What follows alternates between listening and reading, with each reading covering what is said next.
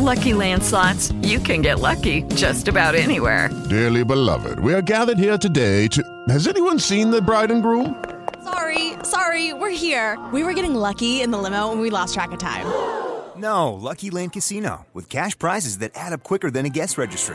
In that case, I pronounce you lucky. Play for free at Lucky Land Slots dot com. Daily bonuses are waiting. No purchase necessary. Void where prohibited by law. eighteen plus. Terms and conditions apply. See website for details.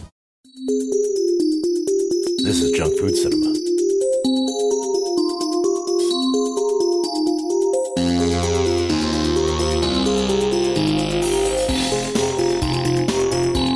Hi, this is Dick Miller.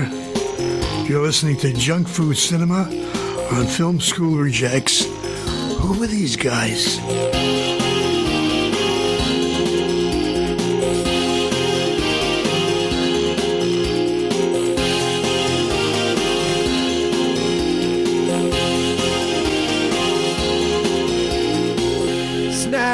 The planet. It's time for Junk Food whoa, Cinema. Whoa, whoa. Hack the planet! Hack the planet! Hack the planet! You know, God isn't up this late, but we are. We are. Because we are your weekly cult and exploitation filmcast right here on film school rejects dot com. I am Brian, and he is... Uh, Lieutenant of Megaforce Cargill. I was trying to think of a hack. We need hacker nicknames. Uh, uh, Steak Plissken. I think I've got mine. Steak I think, Plissken. I think that's, and, that's pretty uh, solid. Um, I, I, massive, I, massive Berm. Massive Berm? Massive Worm. Massive Worm. Yeah, I like that. We're going to go with Massive that's, Worm. That's my nineties. You know, actually, if if, if we went full nineties, I would actually be Space Cowboy. You should like I'd have to nineties. I'd have to do the film reference in there. I would be Space Cowboy. We don't have enough leather pants to go full nineties. Uh, this movie isn't full nineties, and that's kind of what's glorious about it, but we will get into we that will, we after will. some business. After some business, and that business includes reminding you that if you like the show, you can find our entire back catalog on this thing called the internet. Don't be scared of it. I know it's new. I know it's a uncharted territory. It is a series of tubes. It is. It is. Uh, it is towers. It is basically Mega City One from Judge Dredd, but in digital Holy form. Shit, is it? It really is. But you can navigate through all of those towers and find on Stitcher and on iTunes our entire back catalog. Feel free to indulge in that. You can also follow us on Twitter at Junk Food Cinema and like the podcast on Facebook, facebook dot com slash junk food cinema. And if you really like the show, if like you really, really like us, if you're a massive fan of the show, you can actually support us on Patreon, Patreon, uh, patreon dot com slash junk food cinema. That's how we keep the lights on. That's how we keep our our one hundred fifty-six K RAM computers where we where we make episodes just for you, just, just for, for you. Our patrons. Yes, we do. We actually uh, not only had a bonus episode last week, I also added the newest taste test to that. Someone forced mm. me to watch Rotor. Oh, yeah. Oh, fuck that. Yeah. Wow. It's like RoboCop with an eighth of the budget filmed in Dallas. Yes. You're welcome. As opposed to Houston. As opposed to Houston, where, where the actual RoboCop was filmed. Yeah, it's it's the first time I would choose Houston over Dallas. No, you know what? That's a shit. That's a that's a shitty coin flip. No matter how you how you slice it. Anyway, this week we are in fact uh, hacking the planet. We're hacking the planet. It's about fucking time we got the hackers. Hidden beneath the world we know is the world they inhabit. They're hackers. Hackers penetrate and ravage private and publicly owned computer systems. Hack the planet. Hack the planet! It's not just something they do. Sure, this sweet machine's not going to waste. Are you challenging me? It's who they are. They can crack any code. And get inside any system. Hello? Mister Gill, according to our records, you're dead. Um, what? But this time... Come here, look at this. They just hacked the wrong guy. Game's over. Whoever wrote this needs somebody to take the fall. He's about to commit the perfect computer crime. You've created a virus that's going to cause a worldwide disaster? And they're about to take the blame. Okay, let's nail it. No. You're not good enough to beat me. Yeah, maybe I'm not. But we are. They're the only ones who can prevent a catastrophe. Hackers of the world unite. United Artists welcomes you to the new world. Hackers. This has been on the short list forever. That short list is not short. I thought that last week when we did Empire Records that we were tapping into the most nineties movie of all time. Oh no, we are we are tapping into two of the most nineties movies of all time. And this definitely is one of them. Um, I'm not even sure I need to tell you what Hackers is about because it's called fucking Hackers. Yes. But uh, it is it does bear mentioning how we saw this movie this evening. Well, yeah, this is one of those, like, once a year, you and I find a movie that, that is playing at the draft house that we've been meaning to and talking about covering. And it's like, hey, it's fucking playing. Let's go see a movie, have a couple of drinks, and come back and do the episode. And sure enough, we saw this big on the fucking big screen. Yes, yeah, we did. We saw it at the Alamo Draft House with plenty of booze. I mean, the way it was intended to be seen. Yeah. I, I don't think they actually intended that because there wasn't an Alamo no, Draft no, no. House it back was when Ian Softley made this. If if they can project the future in this film as they do to include an internet that features uh, just skyscrapers and city streets, it's it's like that weird narration at the beginning of Tron Legacy where Jeff Bridges is like, I tried to picture the the internet as a as streets and motorcycles running through it. It's like, yeah, no, no, no, I know, I know Jeff Bridges because. That's Hackers. That's what Hackers thinks the internet is. Well, okay, so here's the essential thing that we need to begin with. There's a reason why I have... There are many reasons why I've held this close to my heart for so long as a film. But the thing about this film in particular is that this film is very much like The Warriors. In fact, I consider it the sister, the spiritual sister film to The Warriors. Um, wow. The, the Warriors, well, follow me here. And this is, this is essential. The Warriors is a movie in which there was a, a profound thing happening in the youth culture. It was a criminal thing happening in the youth culture. And someone said, let's make a movie about it. And they gave it to a director who had a very interesting visionary sense and tried to peer into the future and see what the future was going to look like. And they peered a few years into the future, and in The Warriors, they peered into the future and said, well, this is what's happening in disco culture. We think this is going to flow over into gang culture, and gang culture is going to be about originality. And what you end up with is this very lean, mean film that doesn't look anything like what actually happened. Like, that version of New York never came to pass. Um, it is just just a version of gang culture that is so silly and so off the mark that you can't help but fall in love with it. And that's what Hackers is. Hackers was Ian Softley instead of Walter Hill saying, this is what's going on in music culture. This is what's going on in teen culture. And this is where I think hacker culture is going to go. And he, he, he veered into this future that doesn't look anything like what fucking computers look like. No. Doesn't look at nobody dr- ever dressed the way that they dress in this film. Yeah. Um, nobody talked the way they talk in this film. Like, everything about this movie misses the mark culturally. Yeah. Except that as a film, it hits everything it's going for in terms of storytelling. And so it is a film that you are deep into with these kids on their crazy fucking mission, in their crazy fucking world, and you don't give a shit. Yeah, it, it kind of reminds me, honestly, of the way the first Teenage Mutant Ninja Turtles movie uh, presented runaway culture, you mean, or with orphan culture. Tiny little Sam Rockwell hanging out at the uh, the, the skateboarding, in the indoor skateboarding park. Because that's what orphans did. They went to giant indoor skate parks and stole cigarettes from... They, it, and hung out with Sam Rockwell. Because it was like that movie depicted orphan culture the way that like Oliver Twist did, where it was like Shredder was Fagin and he was just running this band of little pickpockets, right? And that complete misunderstanding of its own subject matter is at the heart of Hackers. And if Empire Records is a dated movie for the nineties, this fucking thing is carbon dated. Like... The fashion and the music and, the, like I said, just the gross misunderstanding of the internet. And and what's crazy about that and what I the the epic swing and a miss of this movie is something I find so charming because this is not a lazy film. This is not made by people so out of touch that like they didn't care what they were putting on screen. These guys went out and studied hacker culture. All of the handles from all of the characters in this movie are based on real hackers. Yeah. The um, the Gibson, which is like the big uh, MacGuffin of the movie, is based upon the guy who t- who coined the term cyberspace. Yeah, William Gibson. William no, Gibson. The guy who created cyberpunk. Um, uh, a guy who famously walked out of Blade Runner twenty minutes in because it was too close to the epic opus he was working on, a, film, uh, a book called Neuromancer. Um, Do you think he did that with this movie too? Like, oh, this is too close to everything I No, no, this was, this was after he had like hit and done all of his big stuff. Uh, I mean, William Gibson's still around. Uh, he's a fucking genius. But yeah, no, William Gibson created so many of the terms that would then become used on the mm-hmm. internet. He created internet.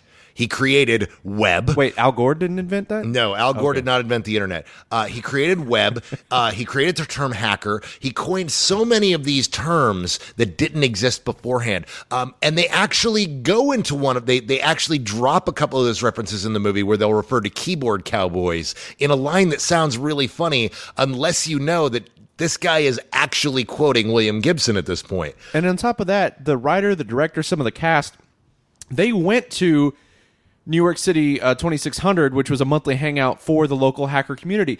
They researched the shit out of it and still got it this wrong. Well, again, this is this is what happens when you have all the right information and you think Uh, uh, culture is going in one direction instead of the other. Because that's exactly what they did with gang culture in The Warriors. Yeah. They just were like, we think this indiv- individuality push is going to go into the nineties or into the eighties. And what happened in the eighties instead is we became more homogenized. We swung back mm. because, uh, you know, culture's on a pendulum and it goes back and forth. And we had gone so into individuality and we're so different that the eighties became about becoming the same. That first our parents, the yuppies, all became the same, and then that trickled down into us, the kids, all wanting to look exactly the same, which is how you got silly late eighties, early nineties um, uh, uh, uh, fashion.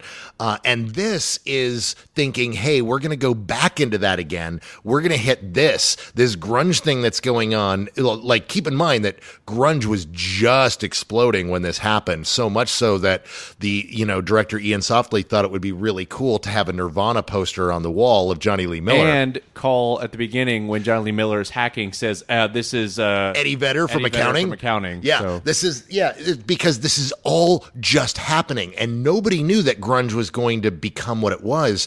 And they thought this was going to become more of a digital cyberpunk era. And so they made a cyberpunk movie and we never hit cyberpunk. Yeah. And it, and that's kind of what's fascinating about this film is just how much, how widely they missed the mark mm-hmm. in a movie that otherwise hits everything it's aiming for. I feel like this movie is to the internet what something like Death Wish two is to punk culture. It's just like, you don't quite get it at all, but you tried so hard. They did so much research, and they still got it this wrong, to the point that the graphics, when they show what the quote-unquote internet looks like, it's... it makes the Lawnmower Man look like Avatar. It is fucking... that is not true. It's pretty true. It's it's pretty close. It's like it's like an extended episode of Reboot. Like, no, no. Watching it's more like thing. It's more like all of the intros and bumpers from Night Flight is yes, what it really. Dude, that's what I said to you during the movie. I know, I know. That's why I was I was waiting for you to go there and you this, didn't go there, I, so I d- took it. We're six minutes into the episode. Could you wait till twenty before you steal my material? No. No. The th- The thing is, it's not it's not stealing. It's the internet. It's not stealing when we've been drinking. It's, it's slash R. Um, no, but the thing is, like, I, I this is a movie that one of the things I love about it is that it is terrified. Like, some movies lack subtext. This movie's terrified of it to the point that, like, you will see two characters, like, Both the, both of them are trying to hack the same code, and you're like, oh, they're having a duel. But before your brain in the split second can formulate that thought on its own, the movie's like, no, no, we got you. Don't worry. And it cuts to, like, footage of two people sword fighting, footage of two uh, gunfighters shooting at each other. And it's like, oh, thank you. This movie is edited by fucking Night Flight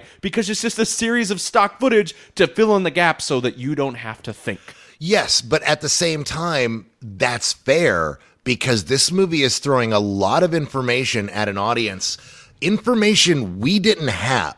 Like, if you go back and watch, there's a number of great YouTube videos from this era. Like, ra- last week alone, we dropped a reference to the Microsoft video made by The Friends. Yes. Um, if you go back and watch the Today Show episode, the famous Today Show episode where they're trying, same year. What's that? What's that A symbol with the circle around it? What's that? Yes. What's, like they didn't know what the at symbol was. Nobody, because we didn't know, because this wasn't really we in culture. Know. We knew computers were a thing that you typed into, but they were, they were, es- things were happening so quickly and the internet had just happened.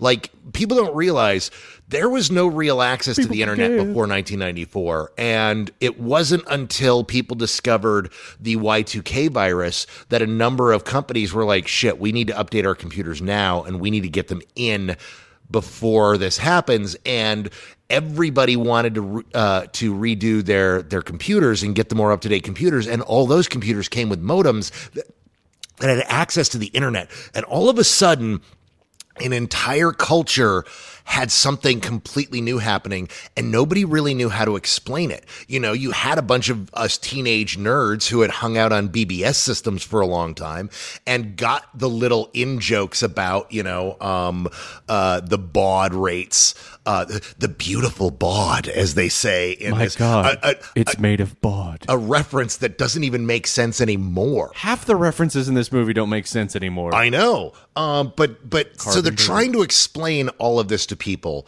and they're asking the audience to digest a lot of information. And to bring it back around, when you're asking the audience to digest a lot of stuff in movies like The Matrix, you got to be simple with everything else so that everyone else is following along while their brain is chewing on all the big ideas. And this is trying to explain why what these kids are doing is wrong, mm-hmm. and why what the people are doing in the companies are so wrong that the hackers ultimately they're doing wrong becomes turns them into Robin Hood and turns them into the heroes of the film.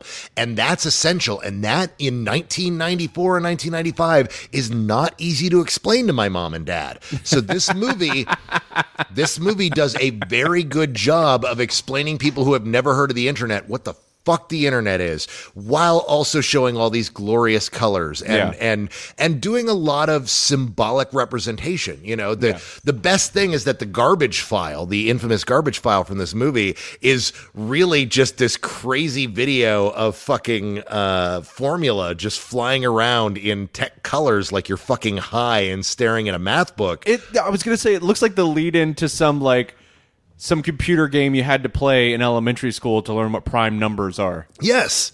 Uh, when you were in elementary school, because my elementary school didn't fucking have computers, young kid. What was uh, it like before the internet, Grandpa? Uh, let me tell you what it was like in the Stone Age when um, when we had when we only had pagers. What's a pager? Yeah, exactly. Okay. Um, so.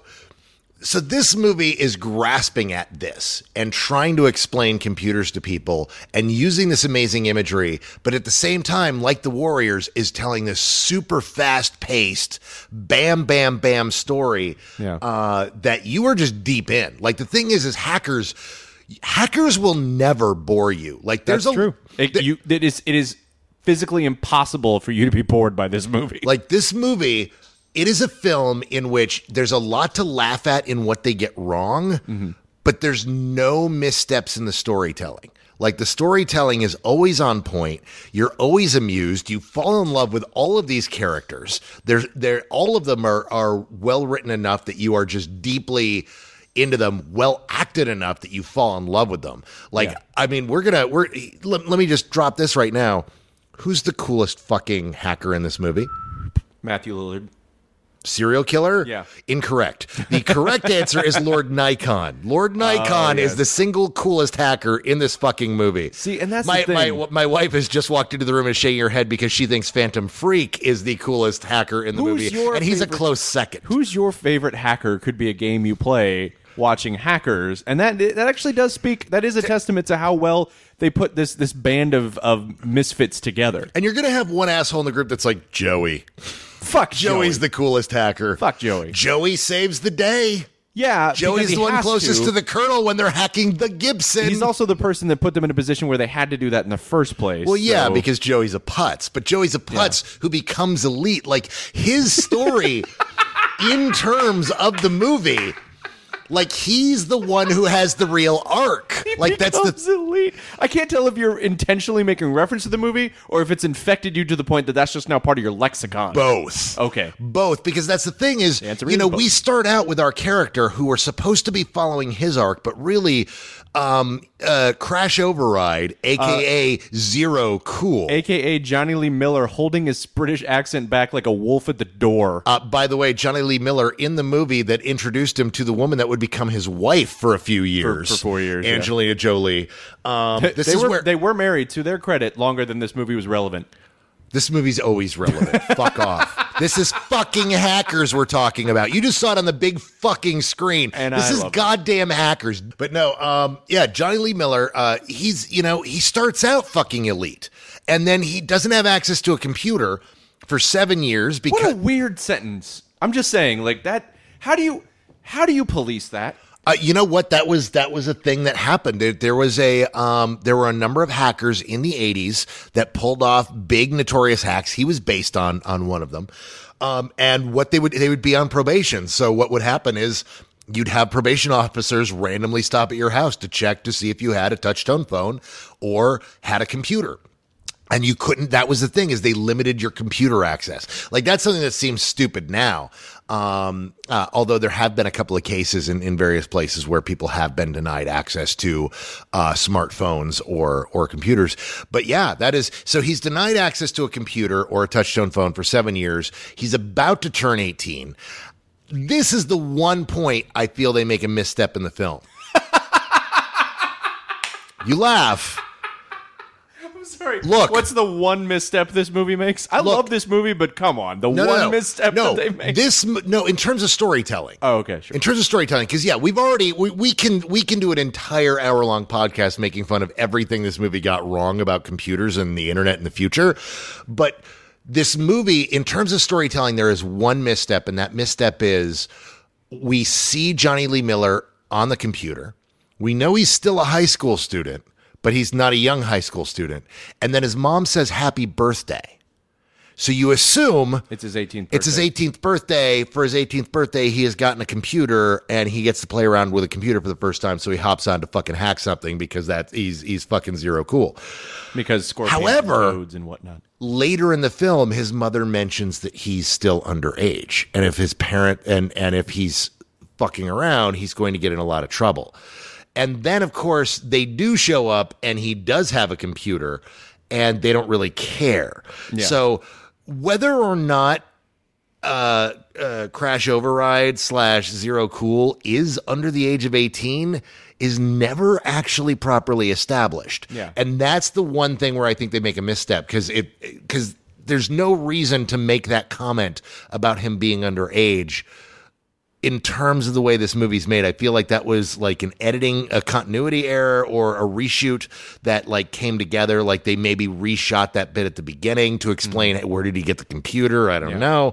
Um, but so that's the one part that it's like, all right, this part doesn't jibe. Like, is he eighteen or not? We don't know, but he is a high school student and he is an elite hacker. Yeah. And so he ends up getting falling in with this group of other hackers, because if there's one thing computer nerds do, it's dress cool. If there's two things computer nerds do, it's dress cool and go to parties, yeah. because that is internet culture. Again, one of the glorious things about this movie is it envisions internet hackers as being cutting edge cool kids, as yeah. opposed to people who sit home. And, and this is where they, where this movie's truth meets its fiction, is there's that scene where they where serial killer is pulling out all the books from his bag, um, one of which would not never fit in his backpack, the ugly red book that doesn't fit on the shelf, um, just magically pulls it from under the table.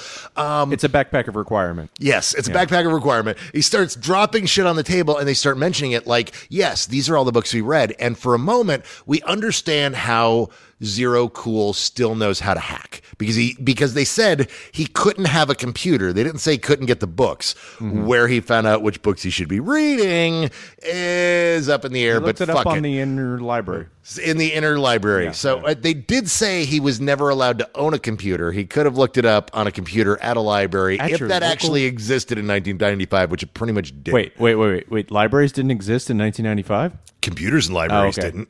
We okay, didn't. We so, there was nothing really to do on the internet that you could do at a library. It wasn't like now where an eighty-five year old man can go into the library and watch porn. Like it's not like uh, oh, I know what I need to do. I need to go to RedTube while I'm in a public space because that's what I need to do. Yeah. Um. So so there may have been some libraries. So we can assume maybe he went to a library or his school had a computer lab that allowed him to do this stuff. But he knows all these books.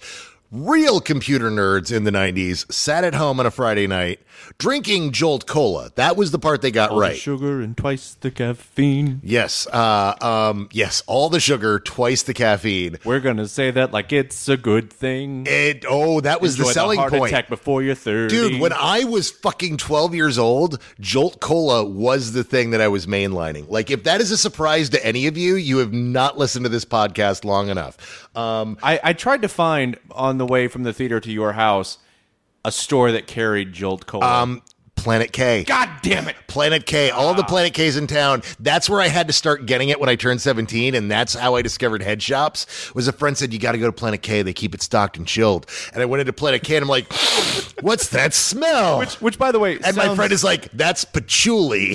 Yeah. And that is the not the only thing you're smelling. And that is where I discovered all of these weird hacker books. It's where yeah. I, I picked up my copy of The Anarchist Cookbook. Uh, they carried Mao's Little Red Book. It's where I was first introduced to the works of De- uh, Timothy Leary. Um, it was, and you would, it, it was this it, it, Planet K, for those of you that don't live in Austin, is our chain of head shops, and they carried, especially in the nineties, all the Alterna stuff. Yeah. Like, and, and you can also play Wipeout on, on PlayStation at Planet K, I'm pretty sure. Uh, no, you no? could not. That's, uh, they did, they didn't have video games. They made their own colors. Right. Um, right. So, but yeah, they, but yeah, you could always get Jolt Cola. So when I was seventeen, eighteen, and nineteen, that's where I would go to pick up Jolt Cola, uh, in the bottle because they did not carry the cans. Um, I had to have bottle Jolt before it finally vanished from stores, and I could no longer get Jolt Cola. Um, it, and and from what I hear, you can still get it at Planet K. I'm not entirely sure I believe it. But on the plus side, you have stopped shaking finally, so that's a good thing. But I, I can't vibrate through walls anymore. Yeah, but I will say that something you said about that store, Planet K, sounds like a slogan for junk food cinema, which is, it's stacked and chilled. Have you junk never been into a Planet K what, no, since I don't you've been here? I don't smoke weed, so of course you I've never been to a Planet K. You don't have to smoke weed to go to Planet K. Planet, it's just good but if it you helps. Smoke weed. It helps. But it helps. It really helps. But yeah, it's... Uh, Yeah, no, it's uh, it's it's the head shop also. It's the head shop that also carried all the literature and all the oddball stuff. It was kind of like what happens when an alternative bookstore meets a head shop meets a um uh oh, what was it called? The place in the mall that every kid Hot went Topic. To. No. No, the place Spencer's Gifts. Spencer's Gifts. It was. It was, was like what are the two worst places imaginable in a mall? Yes, and it was like a Spencer's Gifts because that's where you also got all the dirty uh, um, uh, birthday cards. Yeah, that was Spencer's the, Gifts can go fuck it. Can can go straight fuck itself. Are, are you upset about all the Trumpkin stuff? No, I just fucking hate that store and have for. You a do long know they time. Sell Trumpkin stuff now? Oh, right? that's that's just that's just icing on the shit cake that is that is Spencer's, Spencer's Gifts. Gifts. Yeah, but you know uh, what? Br- that's this where episode we brought to you not by Spencer's Gifts. That's where. We all got our black lights and our strobes and our plasma balls Great. In the nineties. Great. That's the place where you bought the lights that showed you just how much you masturbated as a teenager. Black lights, revealing things you don't want revealed. Since you never you turn it on when your parents are in the room, and you also don't come on your walls. Like, that is, like, oh. What were you doing in the nineties? I was playing a game that called... black lights scared you. I was playing a game called Spider-Man. Um... I want to. I want to. Hackers, make, hackers, back to hackers. Snack the planet. Stargrove. Snack the planet. Two hashtags for this show: Snack Stargrove. The planet and Stargrove. I want to make two disclaimers before we go any further, because I will be poking a lot of fun at this movie. But as well, you should. But I want to bring up a quote from the plague himself, alias Eugene, alias Fisher Stevens. Fisher Stevens, who gets Fisher third Stevens. billing in this movie. Yeah. Above Matthew Lillard. This is how early in the nineties it is. Matthew Lillard is playing fourth fiddle to Fisher Stevens. So many fiddles. The guy, the guy who was best known at that time as, oh, he's from the Short Circuit movies. Yeah. He's he's uh, offensive brown face from the Short Circuit movies. Are you nuts? Come at me! Uh, but I want to I want to quote him in a way that sums up why it is okay for us to laugh at this movie and still love it. The credo, the, the credo of junk food cinema in the first place. He has a line where he says, "There is no right and wrong. There is only fun and boring." This movie doesn't. It it it thinks it's doing everything right. It's getting everything wrong, but it doesn't matter because the one thing it's not is boring. Ever. This movie is so much goddamn fun. And the other disclaimer I want to make, sort of in the same realm, there is so much casual rollerblading in this movie. So much casual. And by casual, by that I mean people are just... They just, never make it... They never like, hey, look, we're rollerblading. Just, it's like, how are we getting from point A to point B? Well, we're going to class. We must be rollerblading. Hey, we're going to this club in the middle of New York City. We must be rollerblading. They're just flying around with smiles on their faces like they're not goddamn rollerblading. Like, there's a scene in this movie where the homeless are rollerblading. Yes. Yes. This is like a Donald G. Jackson film. There's this so is, much fucking rollerblading. Okay, so this is a moment we need to step in. That's and we a need, reference, nerds. We need to talk about the director here. Let's do. Let's do this, because Ian Softley is someone who... In Ian the, them Softly with his movies. Ian Softley is a person who, if you just looked at his nineties work, you'd be like, oh, oh, he's a fantastic director. The minute you cross Y two K, well, because, you know, when you're talking about his early career, he did Backbeat, which is a great little film about the Beatles uh, before they became big. That's a fantastic movie. Hackers, and then Wings of the Dove, which was the example used by people of the classic Oscar bait movie of the nineties. Like, if you're making Oscar bait in the nineties, you were making Wings of the Dove. But then you get to two thousand one and you get K-Pax. Oh, no! two thousand five, you get The Skeleton Key. Ooh, wait, you know what? The Skeleton two thousand eight, Key... you get Inkheart. And we're done. I was almost going to defend Skeleton Key until you said the next thing that came out of your mouth. Oh, Skeleton Key is not defensible. Oh, I, I, no, it's not. It's not. Not after Inkheart, it's not. No. Yeah, yeah. I could, but I won't, because Inkheart... Yeah, is a sentence that I because like Inkheart is a sentence that shouldn't come out. So like his nineties work is so good, and this is like straight in the middle. And I absolutely love his nineties work. Like I think I think it's all really solid, and I think this is his most visionary piece. I think if there's a piece that he's remembered for, it should be Hackers. Because say what you will about how goofy he makes the internet look, and we will. He makes the internet look pretty fucking cool. It is an, it's a rare case of, yes, you're incorrect. You are wholly inaccurate about the actual f- logistics of the internet. Yes. But you kind of make it cooler than it is. Yeah, because really, what the internet really was at this point and what it is even today to a certain extent is Joey, the coffee-swilling, chain-smoking jackass mm-hmm. who can't figure out his own handle. By the way, handle is our nineties word for the name you chose for your Twitter account. Yeah. Um, he can't figure out what that is, but it's the nineties, and they're not all taken yet, so things like Doctor Doom are still totally within grasp. Like, this is this is not the point where you had to add numbers to anything or your birth year. I was just going to say, this is not the era of you go to play Xbox and fucker nut sixty-nine yeah. is just mowing you down. No, like, I remember when I got on... When I got on the B B S system, uh, the, there was a popular, before the internet was public, there was a popular B B S system called the World War Four Network, W W I V. Um, and it was a series of computers that would call each other every uh, every day or every few hours and and swap information. And that information would be electronic mail and gaming information for these weird turn-based games that we would play. And uh, email at this point was measured in hops, the number of computers it took to get to the person you were talking to. Wow. And on the World War Four network, I was able to get um, uh, the handle, the stainless steel rat, which there's like twelve of you out there that are going, Oh, yeah, Cargill, you're deep into nerddom. Uh, because back in the seventies and eighties, there was this great sci-fi uh, series of books, which is essentially James Bond in space, called the Stainless Steel Rat series, written by Harry Harrison, which was available in every science fiction collection that you found, where you buy one book and you get seven books for a penny. Like, I love that you think there are people who have listened to this show for upwards of two years now who don't know you're a hardcore nerd.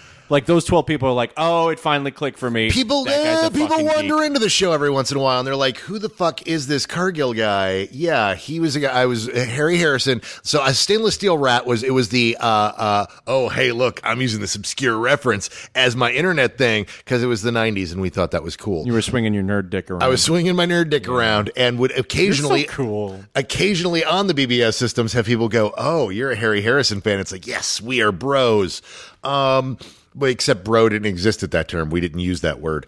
Um, so, uh, no, in the B B Ss, what we would do is, hey, let's recreate the script from uh, uh, uh, Monty Python and the Holy Grail oh, from gosh. memory, because you couldn't go online and find the script from Monty Python and the Holy Grail at the point. Like, this is the this is how stupid this internet was mm. that this movie is trying to make a movie about. Right. Uh, but, yeah, you could still get names like Doctor Doom or uh, Master of Disaster, like he's like like Joey's playing around with. Yeah. Um, but no, most hackers right now are Joey. Like it's it's it, you're just someone who can't dress, who smokes too much, who drinks too much coffee, and is just obsessed with looking cool. By the way, the more you talk about young Cargill, the more I understand what zero cool really means. Oh, so. Zero cool. That's kind of that's. That is actually the truest part of this this fucking movie, is that hackers and computer nerds in the eighties and nineties, we were not cool people. We were people who took, oh, come now. We we were people who took our computer to the same place and hooked it up every Sunday afternoon and then copied each other's discs so we could get more games, because it was the only way to get games in the eighties.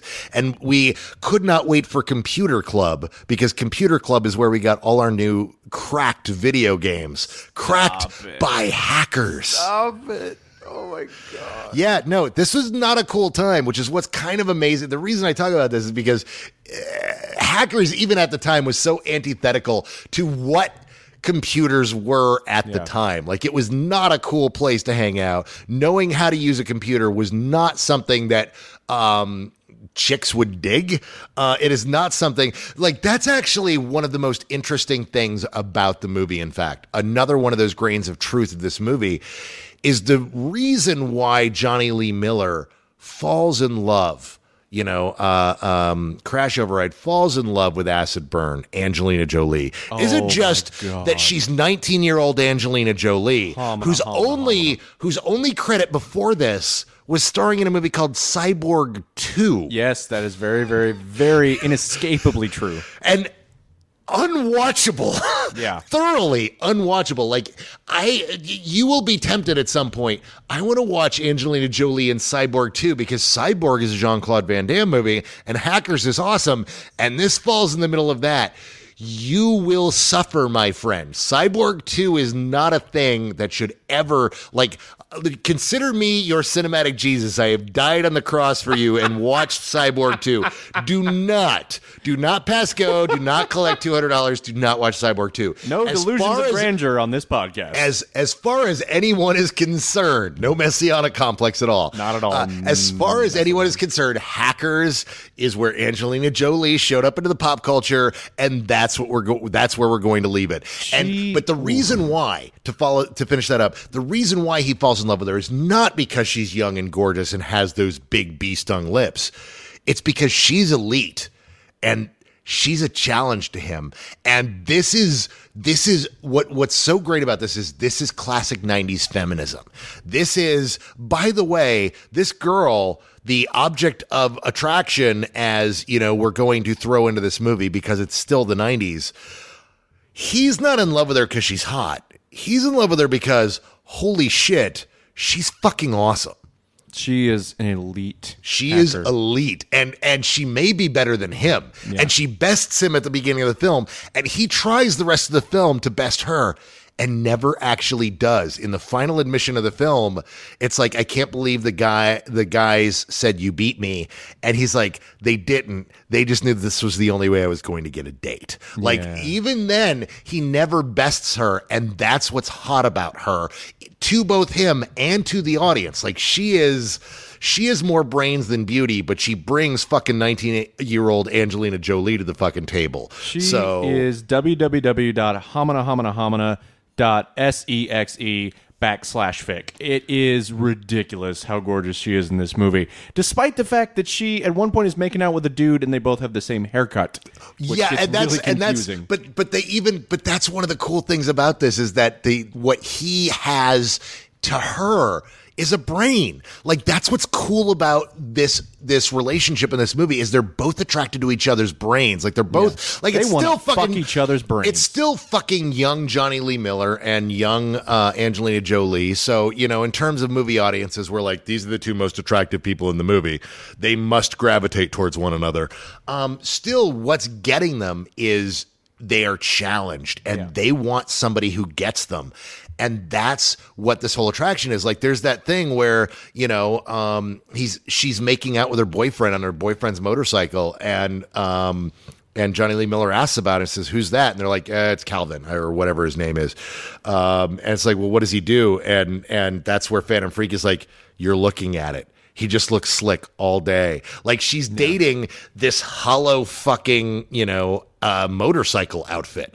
Like, that's just it. And that's why she is drawn to our, uh, to who is essentially our protagonist, even though our protagonist doesn't have much of an arc. Like, seriously, yeah. the only person who has a real arc in this movie is fucking Joey. Yeah, Joey has true. the arc. Joey starts off as the nerd who wants to be recognized, and by the end of the movie is the guy who helps crack into the Gibson and ultimately steals the garbage file, which he ultimately discovered to begin with. Yeah. It's like Joey should be the star of this movie, but it's like, but then we don't understand what's going on with the two good-looking hackers. Yeah. We should focus on them and let Joey kind of just show up a lot. Yeah. And uh, and and to as nineties as this is, there's a Ryder Strong joke in this movie. Like, yeah, he calls him Boy Meets World. He calls, he calls, yeah, he calls Joey Boy Meets World, which he looks a lot like Ryder Strong at the time. And it's it's it's one of those things where if you've ever watched Boy Meets World, oh wow, which I imagine is ninety percent of the people who listen to this podcast have probably seen at least probably probably know what having a crush on Topanga means. Oh my God, wanna bang a Topanga? Yeah, you. I, I had a feeling we've never actually talked about this, but I had a feeling you were one of those guys who grew up wanting to marry Topanga. Like, she was yeah. on your list of three girls that if I get married when I grew up, I'm gonna marry Topanga. Yeah, this this is very true. Uh, but I also want to caution you that if you watch Cyborg two and you think it's the worst thing you've ever seen, it's keep, not. Keep in mind there are two other movies in that franchise alone. It's still what, yeah. what? one no, is called. No, no they're called, not. Yes, there, there are not. There are, there are not. Do I just, not do no, this to people. I have to do this because you the third do know one, that Hannibal Montana is going to watch all three of no, these Cyborg sequels. That is his cross. And to bear. Cyborg is the best of them, which is like saying getting punched in the crotch three times is the best of what some guy in a fight would do to you. Especially when you consider the fact that the only reason Cyborg exists was because they failed to get the Masters of the Universe sequel off the ground. But that already built the sets. But it had already built the sets, and they so weren't. Like, fuck let it, to let's make, I've got this script called Cyborg. Let's give it to your favorite director, Albert Pune. So keep that in mind when I tell you that the third film in the Cyborg franchise is Cyborg three, The Recycler. Think about that based on what we just said about the first Cyborg. Oh, my God. Yes, the serpent is eating its own tail. Stargrove! Stargrove! This movie, my favorite part of this movie is when the hackers are engaged in this competition to see how much they can fuck with this se- Secret Service agent. Uh, Richard Gill. Richard Gill. To just ruin his life. And they are just going back and forth with like this prank war on him that is so... epically awesome, and and it really is, and it's very yeah. much. This is again, this this is the elegance of the storytelling in this film. This is why I admire this film in terms of storytelling so much, and while I w- why I will defend it. Here we have the classic competition, and the competition is, you know, we're watching two characters kind of measure dicks, if you will, except not in this movie because this movie is actually. Quite fucking feminist. Mm-hmm. Um, it's also quite um, uh, what what's the opposite of homophobic? It's uh, oh oh no, it's it's I guess it's what you call it in this day. This movie, like this is one inclusive. of those movies. It's a very inclusive movie. What people, some people would call woke today. Woke, woke is the I don't word. Know what that yeah, means, no, it's we'll got go a, it's got a very multicultural cast. It is very diverse, and it is not afraid to make the woman as good, if not possibly better, than the protagonist. What I found so on that note, what I found very interesting about this movie is that uh, one of the characters, uh, Freak. Is actually Phantom Freak. Phantom Freak is played by uh, a character na- or an actor named Renoli Santiago, who most of you probably know from the movie Con Air. As uh, I love how you leaned, you say that you leaned over to me during the movie and goes, "Oh, now I know how he ended he gets, up on the plane." He gets arrested in this movie, and I'm like, "Oh, that's how he's on that plane." But his character in we this never movie, see him released. We never see him released. His character in this movie is so much more progressive and quote woke than the gay character he plays. Con Air, which uh, another podcast referred to as the most racist movie since Birth of a Nation, which I can't wow. argue with if you really think about that. Wow, movie. You know what? I don't think they're wrong, but that's wow. Crazy. Like, it's such an insane Con Air is not a. Yeah, there's a reason we have not done a Con Air episode. Like, Con Air's a movie I love, uh, but because, not a Con Air. Hey, because Greg wasn't available. Because Greg wasn't That's available. That's why we haven't done Con Air yet. You know what? By the way, by the way, let's just throw this out there for longtime listeners. Yeah. Many of you online have seen that there is this crazy thing that happened here in Austin for this event called Caged oh, man. or Caged four, depending on whether you put the use the four as the A or not. Um, the, where Nicolas Cage came at, to a Nicolas Cage film festival and watched four of the movies and read some. Uh, he read The Telltale Heart. He read A Telltale Heart and did a forty-five minute Q and A. Greg is the guy who organized that. Greg is the guy yeah. who's been doing the Caged Film Festival yeah. every year. Caged, Caged, Caged two, un, uh, uh, Uncaged, uh, Caged three D, Caged three D, and then Caged. Uh, Caged you know, forever. With, mm-hmm. Caged forever. Um, he's the one that organized that. He talked to us about that before he, we did his episode when we did Streets of Fire last month, mm-hmm. and it was one of those. Or actually, it's technically February when we're recording this, yeah. like a month and a half ago. Yeah. Um, But he, you know, he's like, yeah, you know, it would be really cool if we could get Nicolas Cage. But I, don't I had think, an inkling. I don't think we're going to be able to do it. Inkling and, he was going to yeah, pull it off this and, time. And, and he pulled it off. So for those of you that saw that online, if you and if you if you're fresh to us, if you have not been listening to the podcast very long, fresh if you've just death. discovered us and you're like, wait, what? Check out our Streets of Fire episode when we sit down and, and talk with Greg McLennan, uh, the guy who fucking scored Nicolas Cage at a Nicolas Cage film festival here in Austin. And neither one of us were there because we're going nowhere slowly. We're going nowhere slowly. Um, well, it was one of those things where uh, when I looked at it, I was like, you know, this is the thing about these Nicolas Cage film festivals. They're not going to show me a movie I haven't seen already because yeah. I acknowledge the genius of Nicolas Cage. And regardless of whether it's a good movie or a bad movie, in fact, every movie they showed, I've seen. Well, yeah, I mean, that's that, that's true. But I, I will say this. Bringing it back to a little movie called Hackers. Hackers? Matthew Lillard in this movie mm. reminds me so much of Nicolas Cage. Matthew Lillard is a very interesting actor. Because he's he's doing that thing that I feel like so many people look at an actor like Nicolas Cage and say, oh, oh, he's terrible. I don't care if you think he's great or you think he's the worst.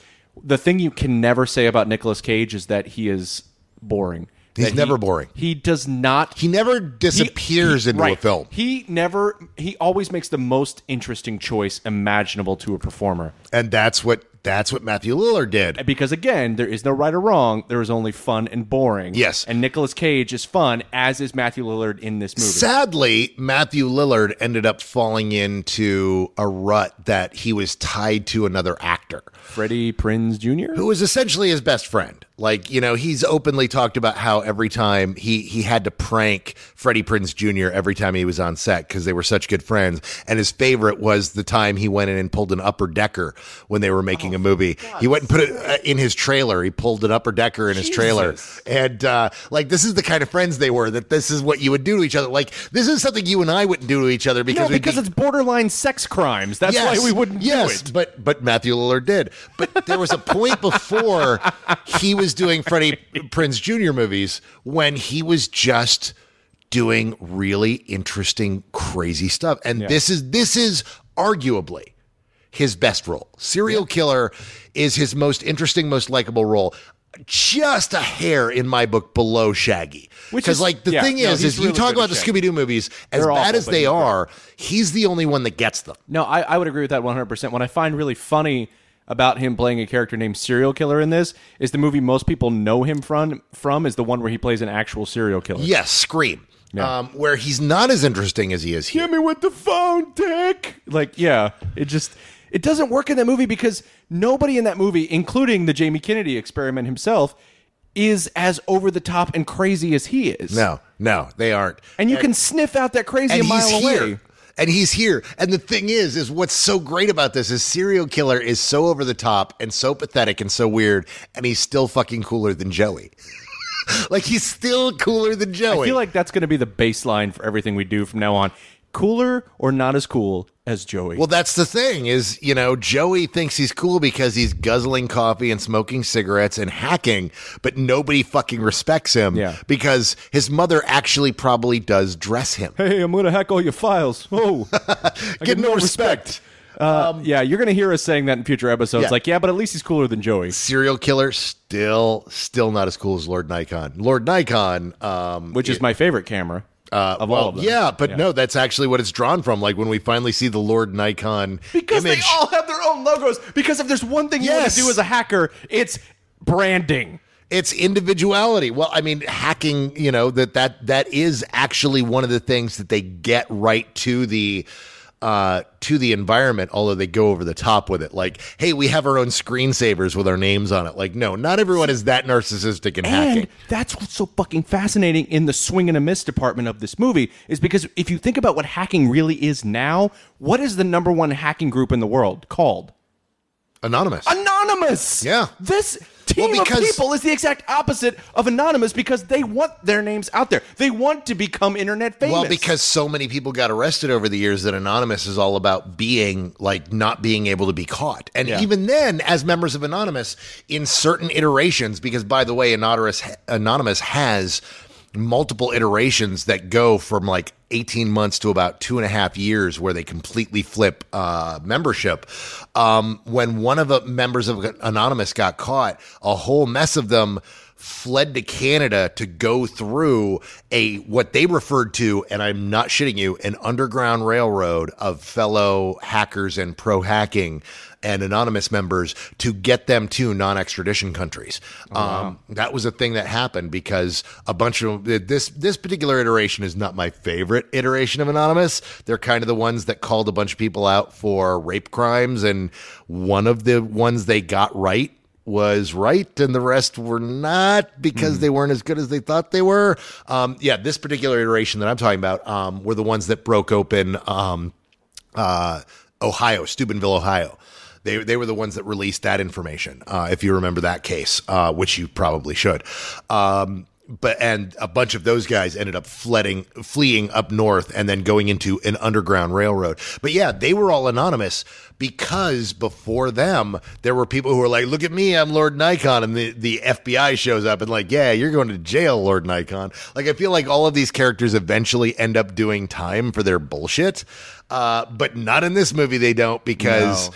and a, a spontaneous, this is the nineties, and a spontaneous T V reveal oh without God. evidence will oh. always solve any problems. Can you imagine? Like, this is the, the, like we've talked about Empire Records in terms of these two movies are super mm. nineties, super dated. But the real double feature for this movie, in my opinion, is Pump Up the Volume. By the way, by the way. Or you said Pump Up the Volume, you mean, you mean Hackers. No, no, no. I'm the double feature for Hackers, oh, in my oh. opinion, is Pump Up the Volume. Although, Serial Killer is essentially very much like the pizza guy from Empire Records. That's true. Like, it's right down to the fact that he's selling these cassette tapes, his yeah. mixtapes at the beginning. I, that's one of the reasons I've merged these two films together for so long is because of Matthew Lillard and that rather unknown actor who played the terrible stoner. I believe his name was Extra Sugar. Extra Sugar. Yeah. Um...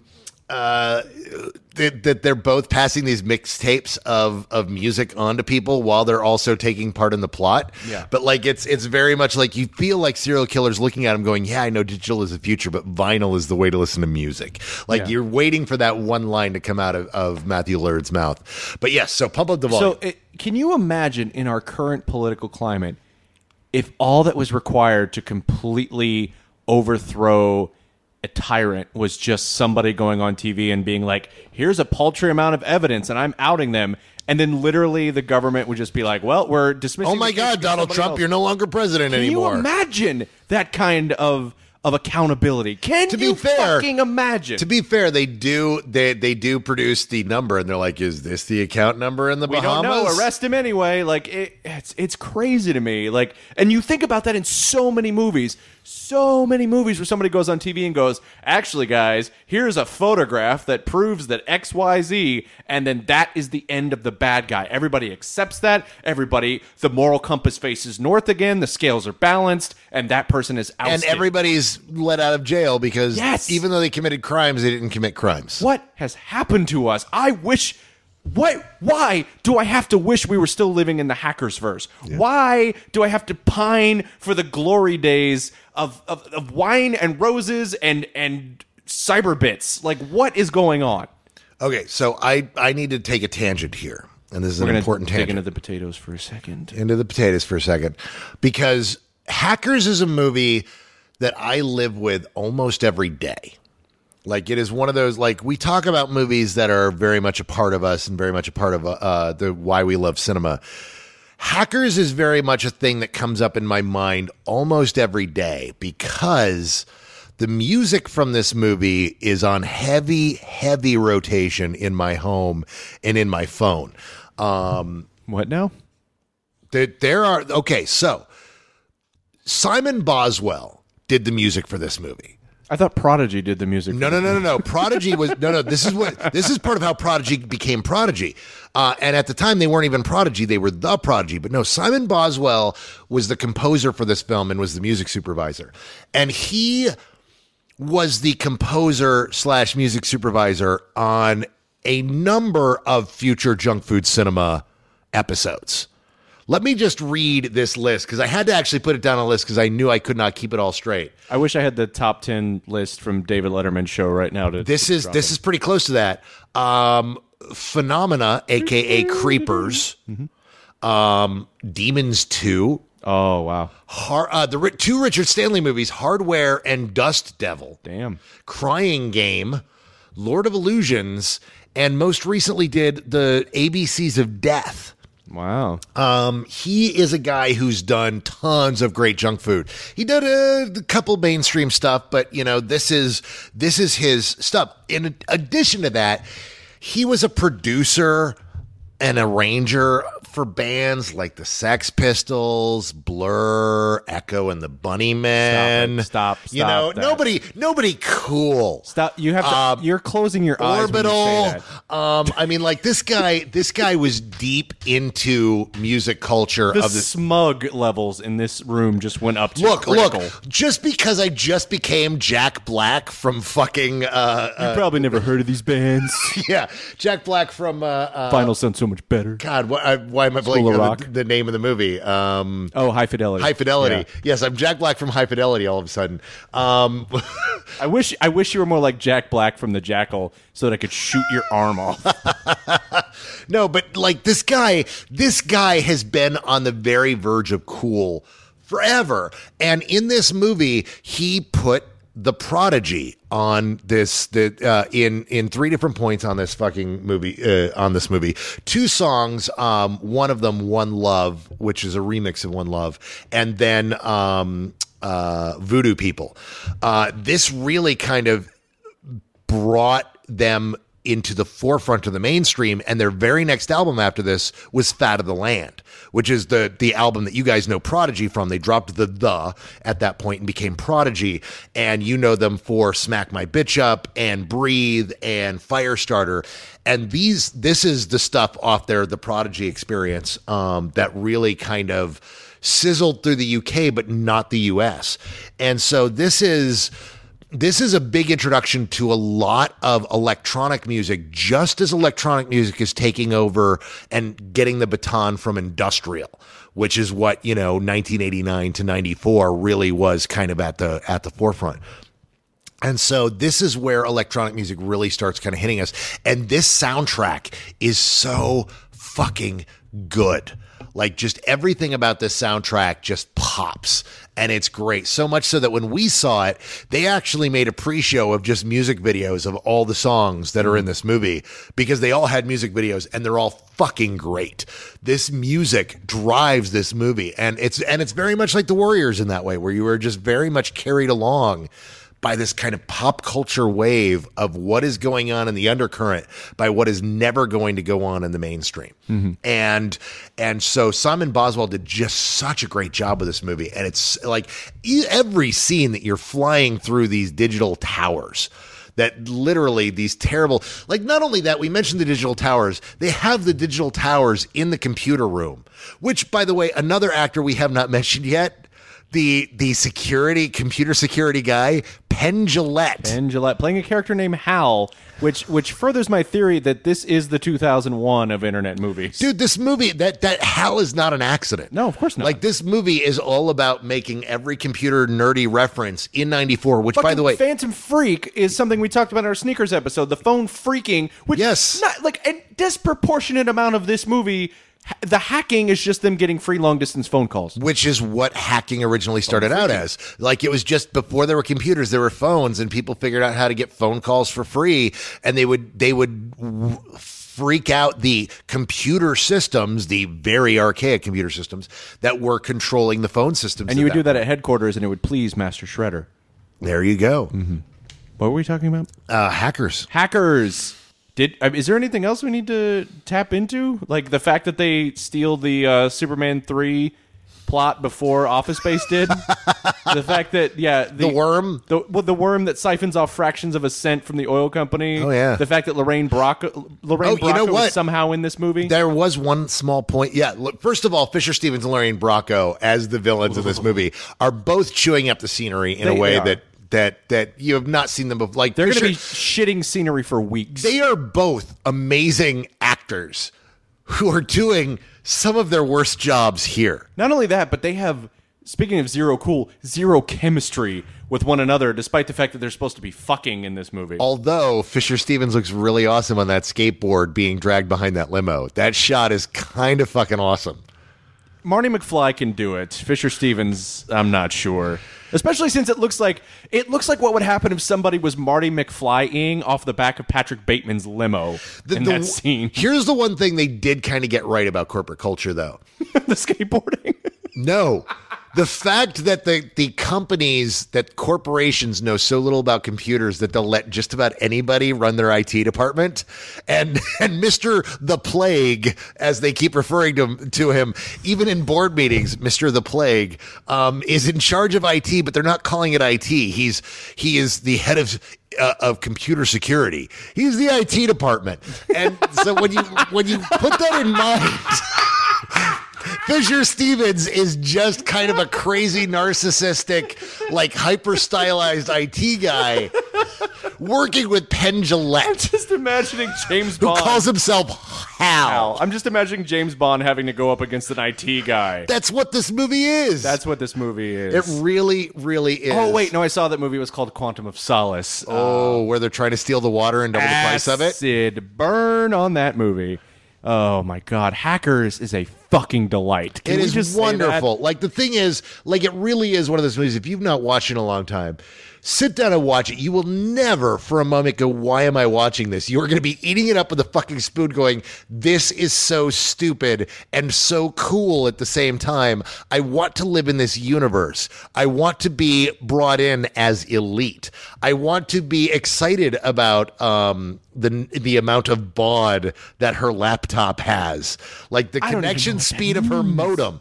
Uh, baud, back in the day, for those of you that don't, baud was the rate at which your computer could exchange information with another. So the first modem we ever got was a three hundred baud, which, you know, would work on early I B Ms and uh, Commodores.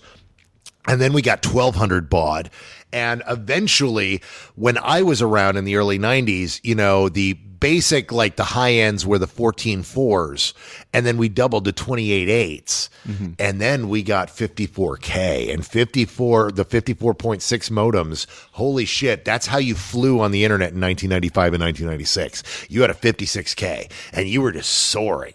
And this was this was before we had high-speed internet. This is this is still dial-up. Um, but yeah, the baud they mention in there is is so subpar. By this day, in this day and age, that laptop that they're oohing and awing on and staring at the compu- the screensaver that they're like, ooh, that baud would take probably thirty minutes to download a song. Mm-hmm. If you didn't have any kind of interruptions on the server end. So you're looking at about thirty, fifteen to thirty minutes to download a song on her laptop. That's how high tech this laptop is. So these computers you talk about from your youth, were they steam powered, or did you just have to start them up with flint and stone? Uh, you'd start up the you'd start up the coal with flint and stone, okay. and then they would be steam powered from that point on. Man, you might as well just jerk off to oil paintings at that point. Uh, no, at that point, jerking off on the internet was not possible because you would download uh, an image of a girl and it would start from the top. And so you'd start from her hair and go to her eyes and then down to her face and then down to her chest. And if you were lucky, if it would stop, you know, when, when it stuttered and you had uh, downloading issues, it would stop at about her stomach. So at least you'd have something more than a face to stare at. Mm-hmm. You were literally like, There's there's old, old memes that go back about trying to download porn and being stuck. You would never download a video. Like do- the idea of downloading a porn video in the nineties is unheard of. You were looking at images and you were waiting for those images to load, and they did not load quickly. See, it's not like you kids today where you click and look at an image. It was, oh, hey, by the way, you're going to be waiting about twenty to thirty seconds for this girl to load before you unleash yours. Uh, but interestingly, there it is! Hey-o, interestingly, the only person who was able to masturbate to internet porn in the nineties was Sting. I don't know why, uh, but it was the ultimate edging experience. Well, that's because he he didn't come for twelve hours, so he was willing to wait. Cutting edge. Wow, that's kind of a, that's even a dated fucking joke. Like, yeah. Our jokes as are fucking dated, bringing dated. As the computer technology in Hackers. Hackers. This is the end, my friend. We've arrived at the junk food pairing. The pairing. Uh, it was difficult, not because I couldn't think of anything, but because the options were bountiful. Obvious. No, no, no. There were so many instances in this movie of people drinking soda, of people eating junk food, of product placement and a half. There's literally oh, a Jesus. scene where they sit a can of Coke on Lorraine Bracco, Bracco's shoulder and then turn it toward the camera as if to go, yeah, yeah, no, because there was a bunch of, that's what's weird is there's a bunch of Coke references in the first half of the film, yeah, and then there's a couple Pepsi references in the second half. People are, are, are there's a whole uh, like there's a, a contentious point about French fries. There's a point where the place which are McDonald's a, French fries yes. pointed towards us, by the way. Yes, there's there's a point when someone is eating a Nestle Crunch bar, Red Vines, and fucking, is offered offered to the C E O of the yeah. company. So there were so many options to choose from, but obviously, uh, as we sowed the seeds earlier in this episode... It better be. It's Jolt Cola. Jolt Cola! Jolt Cola, the official soda of the hacker movement, which has, as we said before, twice the sugar and all... all of the caffeine. No. Is it? No, it's all the sugar. All the sugar and twice, and the, twice caffeine. the caffeine. Um, and, and, and it really didn't matter. Like, it was just, it was literally just like drinking sugar. Yeah. It's, um, it's and download then being this drink. wired and vibrating through a wall. Yes. Download this drink to your system and watch your heart explode. It's it should be it, to, in order to drink Jolt Cola properly, it must be watched with Night Flight. Like yes. you cannot you drinking that without ending your day watching Night Flight is just doing the eighties wrong. I feel like we don't need abstinence only sex education programs if we just bring Jolt Cola back. Uh, that's the that that's all we really need. And not only that, but thank God the F D A stepped in and said, this is dangerous, and we never had something like that happen again. Oh, wait, Four Loko existed. Shit. Four Loko is not... By the way, is the evolution. By the way, Brian the Four Loko Hands, yeah, no, the guy who once decided to do a, a, a, a duel with another friend named Brian where you tape two Four Lokos, old school Four Lokos, by old the way, school. to your hands and could not stop until you finished. Yeah. And by the way, you both made out with your metal RoboCop poster. In my defense, there is no defense to Brian the Four Loko Hands. Hold on. I'll think of one. Uh, there is no, no. What you did, that is the single most ridiculous thing you've ever done. And also the time when, when Brian on. Tossing was the worst. Hold on, I'll think of the something. Annual tradition at New Year's where I had to turn you on your side so you could vomit onto the floor so you didn't choke on it. Um, you know, I made a this was the time all the Bryans that have asphyxiated on their own vomit, man. See, those of you yeah. out there think we're exaggerating. No, no this no. is a real thing that happened. It hasn't happened for several years, but it was a trend for a there while. There was a point during your twenties when New time. Year's Eve was not a time that you were friends with Brian and did not turn him on it, his side. It was not a time for moderation. There was a time. I don't know how we got on this topic, but Stargirl. Stargirl, because you brought up Four Loko, which you never should ever do no, again, because no. we're going to tell this story every time you bring up Four Loko oh, on God. any episodes. Oh, God. So Brian Four Loko hands. You taped so two full bad. Tallies of Four Loko to your fucking hands, you moron. Jesus. Yeah. How are you still here today? I don't know. I don't I don't remember. A lot of... you. Uh, that, that is that so night. Stupid. Nick Robinson would give you a high five. Man, can we get any more inside baseball? Probably not. Uh, at Nick Rob on Twitter. If Thanks you're not following at Nick Rob, you are not one of the true Hollywood hipsters. Thanks for listening to Junk Food Cinema. Before we go, I realize I haven't done this, but I, I made a promise to do so. So I wanted to throw out a special thank you to Michael Buck, who was our latest ten dollars uh, pledge on Patreon. Oh, hey, Mike. Thank you. Thank you so much. Uh, you have no idea with the the things that are coming up in my life, how much I appreciate your support. Oh, my God. You keep Brian's lights on, and Brian's got a bun in the oven, so you're yeah. keeping the oven on, too. Keeping the oven on. That's weird. Uh, yeah, it's kind of it's a weird thought, but it's yeah. not wrong. It's it's you know, it's weird to talk about in succession. Four Loko hands, and then Brian's going to have a And Brian baby. Being a father, yes. Yes, if there's anyone in the world that doesn't feel a slight bit of discomfort about this, mm. he's kind of sitting over on this fucking couch yeah. on this fucking podcast. Yeah. Anyway. Uh, Thanks for listening. Thanks for listening. If you want to listen to more of me completely reevaluate my entire life, iTunes and Stitcher, the Junk Food Cinema back catalog. You can also find us on Twitter at Junk Food Cinema, like the podcast, uh, facebook.com slash Junk Food Cinema, and of course becoming a patron, patron patreon.com slash Junk Food Cinema. Cargo, where can people find you on the internet? Uh, you can find me at MassaWorm on twitter dot com. That's uh, M A S S A W Y R M, or on Facebook, facebook.com slash MassaWorm. All right, you can find me on Twitter at BryGuySalisbury. My Facebook page is facebook.com slash BrianSalisburyCritic, or you can also find me at Norm- No More Loko, which is my uh, help group for people addicted to the original Four Loko. That's not a real thing. But before we go, I just want to remind you that in all things, in all walks of life, no matter what you're up against, remember to always... hack the, the planet! planet!